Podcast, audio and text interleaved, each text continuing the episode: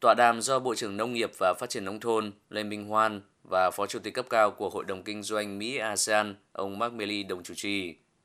Tham dự buổi tọa đàm có đại diện các cơ quan, doanh nghiệp, hiệp hội, ngành hàng kinh doanh trong lĩnh vực nông nghiệp của hai nước và một số ngân hàng, quỹ đầu tư. Các hiệp hội ngành hàng lớn của Hoa Kỳ như Hội đồng xuất khẩu đậu tương, Hội đồng ngũ cốc, Hội đồng sản xuất thịt lợn quốc gia và một số tập đoàn nông nghiệp đa quốc gia cũng tham gia buổi tọa đàm. Tại buổi tọa đàm, đại diện Bộ Nông nghiệp và Phát triển Nông thôn đã thông tin về chiến lược ưu tiên phát triển ngành nông nghiệp Việt Nam trong giai đoạn tới, cơ hội và thách thức cho thúc đẩy đầu tư, thương mại hai bên.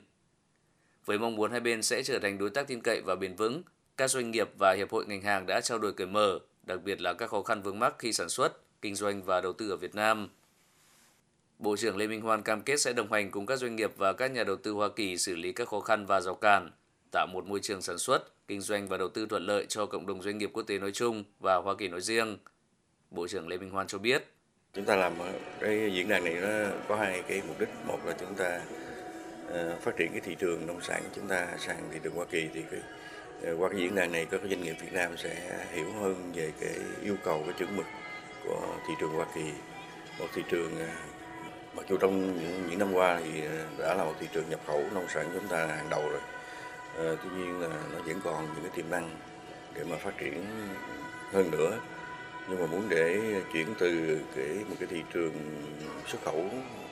trong thời gian vừa qua ở cái phân khúc thấp bây giờ chúng ta muốn đi vào cái phân khúc cao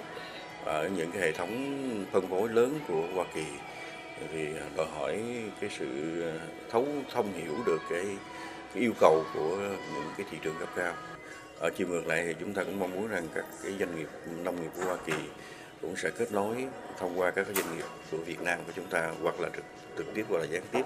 để đầu tư vào lĩnh vực nông nghiệp.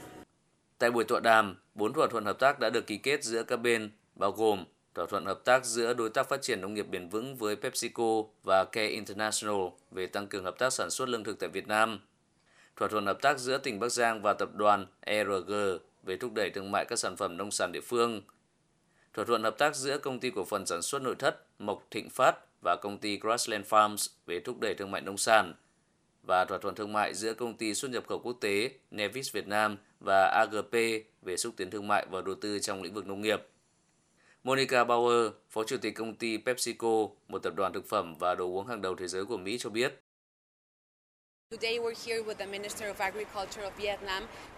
Ngày hôm nay, với sự có mặt của Ngài Bộ trưởng Nông nghiệp Nam, chúng tôi rất vui khi ký thỏa thuận hợp tác với hai cơ quan của Bộ Nông nghiệp và Phát triển Nông thôn.